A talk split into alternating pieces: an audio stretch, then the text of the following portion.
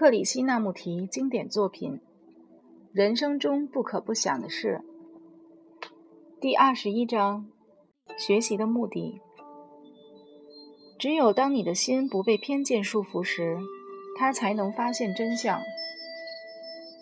你有兴趣了解什么是学习吗？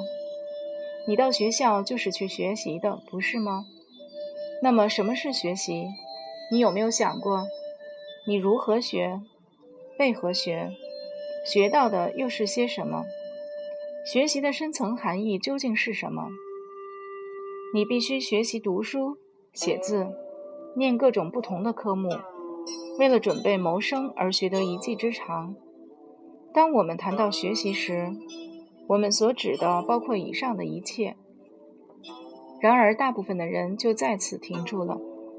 一旦我们通过考试，并且谋得一官半职以后，我们就把学习忘光了。但是学习到底有无止境？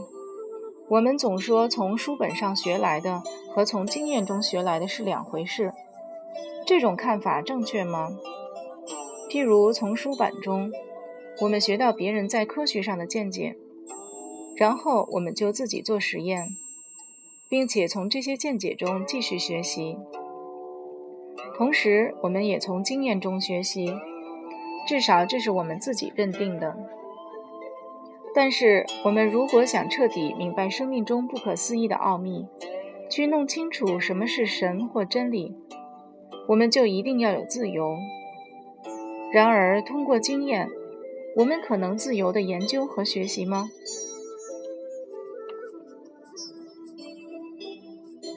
你有没有思考过经验是什么？它是不是面对挑战而产生的反应？面对挑战而产生的反应就是经验。你能从经验中学习吗？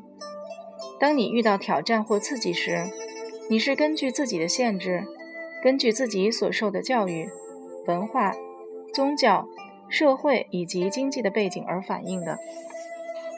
遇到挑战时，你是根据自己的宗教背景来反应的。然而，如果你不从自己的背景中抽离，那么在你面对任何挑战时的反应，都只能加强或减轻你原有的背景。因此，你从来没有真正自由地探索、发现和了解什么是真理或神。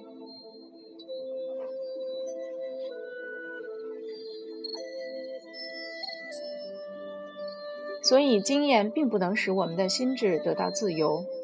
通过经验的学习，只是根据个人原有的局限造出来的新模式而已。我想，了解这点是非常重要的，因为当我们年长后，会愈来愈执着于自己的经验，希望依照这种方式来学。但是，我们的学习都是由自己的背景所指挥的，这意味着。通过经验的学习是永远得不到自由的，我们只是稍稍减轻了原有的局限而已。我们通常所指的学习是不断去适应、抗拒和压抑的过程。我们不是学着去避免一些事物，就是学着去获得一些事物。然而，是否有这种境界，在其中，我们的心不是学习的工具，而只是单纯的存在。你能了解这个差别吗？只要我们处在求取或逃避的状态，我们的心就必须学习。在这种学习中，永远都有很大的压力和抗拒。为了学习，你就必须专注，不是吗？那么，什么是专注呢？你有没有注意过，如果你专注在一件事情上，你会怎么样？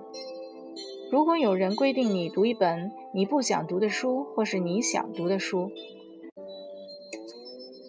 你都必须抗拒或排除其他的事情。你抗拒自己想望向窗外，或是想和其他人说话的欲望，来使自己专心。所以，这种专注的过程总是很费力的，不是吗？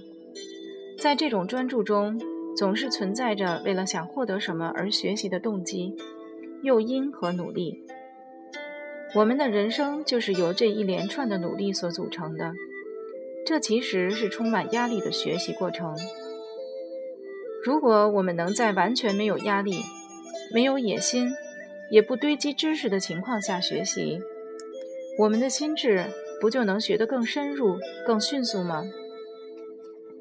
然后，它就会变成一个能去探索和发现什么是真理、美与神的好工具了。其实就是你不再屈服于任何权威了，不管它是属于学术、社会、宗教、文化或任何局限之中的权威。你知道的，只有当你的心不被偏见束缚时，它才能发现真相。在这个发现真相的过程中，你的心是不累积的，不是吗？一旦你开始累积自己的经验或学习到的东西，它就会使你的心智停滞，阻止你向前进展。在探索真相的过程中，你的心每天都在淘汰旧有的，它永远都是清新的，不被昨日的经验所污染。真理是活生生的，它不是静止的。一颗想发现真理的心，也必须是活生生的，不被偏见或经验所拖累。只有在这种自在的状态中，真理才能展现。这一切从语言的层面来说，也许是困难的，但是如果你用心去感受，就不难了解了。我们若想探索生命的奥秘，我们的心就必须自由。你一旦学会了某些东西，而又把这些东西当做进一步学习的基础，那么你的心就不自由了，你就失去了探索的精神。有人问：我们为什么很快就忘掉了那些好不容易学会的东西？客回答：你是不是因为被当时的情况所逼而去学的？假如你想成为律师。而你所读的所读的是数学及物理，那么你很快就会把数学及物理忘掉。如果你是因为某个诱因而去学习的，你是否能真的学会任何东西？如果你希望通过考试谋得一份工作或结婚，你也会专注的学。一旦你通过了考试，很快就把自己所学的忘光了，不是吗？如果学习只是达到目的的手段，一旦你达到自己预计的目标，就会把手段忘记了。显然，这根本就不是学习。因此，只有在没有任何动机和诱因的状况下，你才会为了爱而学习。也只有这种学习才是真的学习。有人问：“进步”这个字眼的意义？真意是什么？客回答：就像大部分人一样，你们都有理想，不是吗？然而，这个理想并不是真实的、实际的东西。理想是你们认为应该的境界，它是存在于未来的。我现在想说的是，把理想忘掉，而去觉察你的本来面目，不要追求你认为应该有的样子。而要了解真实的自己，了解真实的自己比追寻理想中的自己要重要多了。为什么？因为在了解自我中会开始自然的转换过程。反之，如果你想把自己改变成理想的形象，这其中是没有任何变化可言的，只不过是包装改变了而已。如果你觉得自己是愚钝的，而想把这份愚钝改变成智慧，也就是你应该有的样子，这其实就是愚蠢的行为，那是没有意义的，不真实的，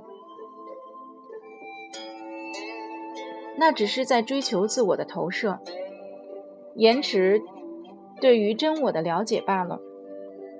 只要你想把自己的愚钝改变成别的东西，你就依旧是愚钝的。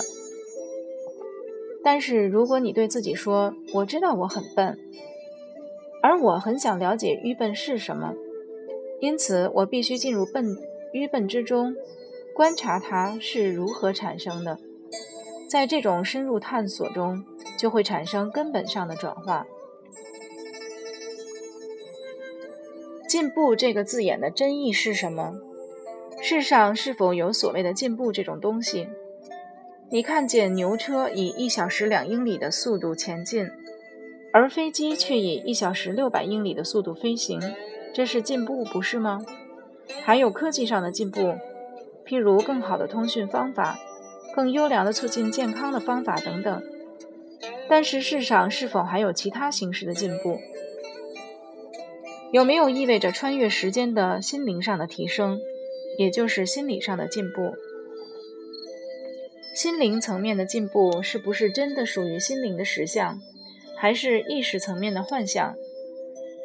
你知道，提出基本的问题是非常重要的，但是很不幸，我们通常都用非常简单的答案去回答这些基本的问题。我们认为简单的答案就是解答。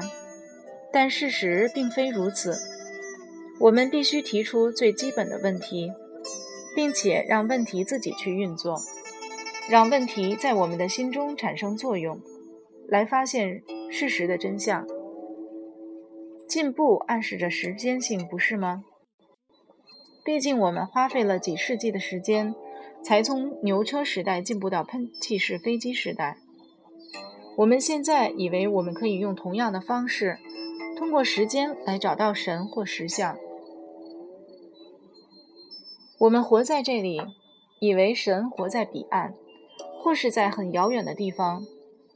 为了弥补这段距离与空间，我们认为必须靠时间来达到目的。但是神或实相并不是固定不变的，我们自己也不是固定不变的，根本没有一个定点的活动可以开始。但是，为了心理上的安全感，我们却紧紧抓住一个观念，认为在每个人心中都有一个定点，连实相都是固定的。然而，这只是一个幻象，而不是真实的。一旦我们需要在时间中让心灵演化，这种行为就已经不是属灵的了，因为真理是与时间无关的。陷入时间的心智会需要时间来找到实相，但是实相是超越时间的，它没有定点。心智，不论它是属于有意识或无意识层面的，都必须从它的累积物中解脱，也只有如此，才能找到实相或神。有人问我走进鸟儿时，它们为何都飞开了？客回答：“如果你走进鸟，它们都不飞开，那该有多好！如果你能摸到它们，对它们友善，那该有多么可爱！但是你知道，我们人类是十分残酷的。我们把鸟儿杀死，折磨它们；我们用网子捕捉它们，然后放在笼鸟笼里。想想看，一只可爱的鹦鹉被关在鸟笼里。”每天黄昏，它都呼唤着它的伴侣，眼睁睁地看着其他的鸟儿飞过广阔的天空。我们是如此对待鸟儿的，所以当我们靠近它们的时候，它们怎么可能不害怕呢？但是，如果你安静地坐在一个孤单的角落里，非常的平静，非常的温柔，你很快就会发现有鸟儿来到你的身边，它们在你的附近飞舞。你可以观察到它们敏捷的动作，它们纤巧的爪子，以及它们极为强韧美妙的羽毛。但是你必须有极大的耐心才能办得到。也就是说，你必须有很大的爱，同时你必须没有恐惧。动物可以感觉出我们心中的恐惧，只要它们感受到了，就会同样升起恐惧而逃离。所以，了解我们自己是非常重要的。你可以试着在树下非常安静地坐着，可是不要只只坐两三分钟，因为鸟儿不可能在这么短的时间之内对你习惯。你要每天到这棵树下安静地坐着，很快的，你会感觉到身边的每样东西都是活的。你会看见小草在阳光下闪闪发亮，鸟儿们不停地跳跃着。蛇身上散发奇美的光泽，或者一只高挂天空的风筝，静静地享受着微风的抚慰。但是要想欣赏并且感受这份喜悦，你必须有宁静的内在。你和我的差别在什么地方？你和我有任何根本上的差异吗？也许你的肤色很白，而我却相当黑。也许你非常聪明，知识比我渊博。或许我可能是住在乡下的人，而你却走遍了全世界。很明显，这个世界确实有不同的形式、语言、知识、礼节、传统和文化等等。但是，不论我们是婆罗门或是非婆罗门，不论我们是美国人、俄罗斯人、日本人、中国人或是其他国家的人，我们之间就没有很大的相似之处吗？我们都有恐惧，我们都要追求安全感，我们都希望被爱，我们都需要吃东西以及追求快乐。但是，表面上的不同破坏了我们的觉察力。使我们忽略了人类之间的相似之处。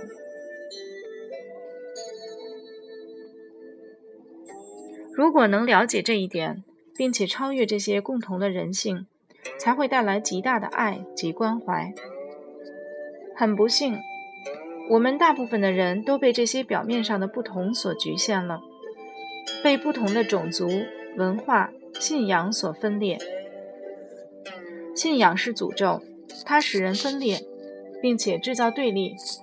只有超越所有的信仰，超越所有的不同点及相同点，我们才能得到自由，才会发现什么是真理与实相。有人问：当我吸烟时，老师为何不高兴？课回答：也许他已经告诉你许多次，希望你不要抽烟。因为抽烟对小男孩没有什么好处，可是你不听他的劝告而继续抽烟，因为你喜欢香烟的味道，所以老师就对你不高兴了。然而你自己对这件事有什么看法呢？你认为这么年轻的人是否应该养成抽烟的习惯，或者其他任何习惯？如果在你这个年龄，你的身体已经习惯于抽烟，这意味着你已经变成了香烟的奴隶。这不是一件很可怕的事吗？抽烟对年长的人来说可能还算好，不过它是否有好处还是件令人极令人怀疑的事。很不幸的是，年长的人已经给自己找到各种作为习惯的奴隶的借口。但是你们这些仍然非常年轻、非常不成熟、处于青春期还在成长的孩子。你们为什么要习惯于某些事情，或是养成任何习惯？这些习惯只会使你们变得不敏感。你们一旦对某些事情养成习惯，就开始陷入习惯的模式，你们的心就会变得迟钝而不再敏感了。他会失去那种能够发现什么是神、美和爱的感受力。有人问：人为何？猎捕老虎。克回答：“他们为了杀戮时的快感。我们都做过这种轻率的事，譬如把苍蝇的翅膀扯下来，看看会有什么结果。我们说别人的闲话，或是苛责于人。我们为了果腹而杀，我们为了所谓的和平而杀，我们为了国家或理想而杀。因此，我们的本性是十分残酷的。”不是吗？但是如果我们能了解这一点，并且把残酷放到一边，那么看着老虎从我们身边走过，就变成一件非常有趣的事了。有一天黄昏，我和几位友人在孟买附近游玩，有一位朋友开车带我们进入森林，去看一只被人发现在这附近出没的老虎。在回程中，我们的车子正在转弯时，忽然间，这只老虎就在路中间出现了。它黄黑相间，毛色光亮，身形精瘦，拖着长长的尾巴，看来真是一只可爱的动物，充满了优雅与力量。我们关掉了车灯，他就咆哮着向我们走过来。他走得很近，几乎碰到车子。这真是一个美妙的景象。如果一个人能不带枪来观察这类动物，那就更有意思了。这其中有着极大的美感。有人问：我们为何背负着哀伤？克回答：我们把哀伤视为人生中不可避免的一部分。我们用哀伤创造了许多哲学。我们给哀伤找理由，还认为要想找到神就必须苦修。但是我的看法却完全相反。我认为，所以会有哀伤，是因为人类对待彼此过于残酷。同时，人生中有太多的事情是无解的，因此我们感到痛苦，包括死亡、失业、看见穷人的悲惨生活等等。我们对这一切都不了解，所以我们备受折磨。而一个愈敏感的人，就愈觉得痛苦。然而，我们不但不去设法了解这些事情，反而给哀伤找了各种理由。我们不努力把这个腐化的社会制度革新以及突破，反而被动的适应它。我们如果想要脱离哀伤，就必须去除伤害他人的欲望，同时也必须去。去除做好事的欲望，因为所谓的好事也还是在我们的局下局限下的产物。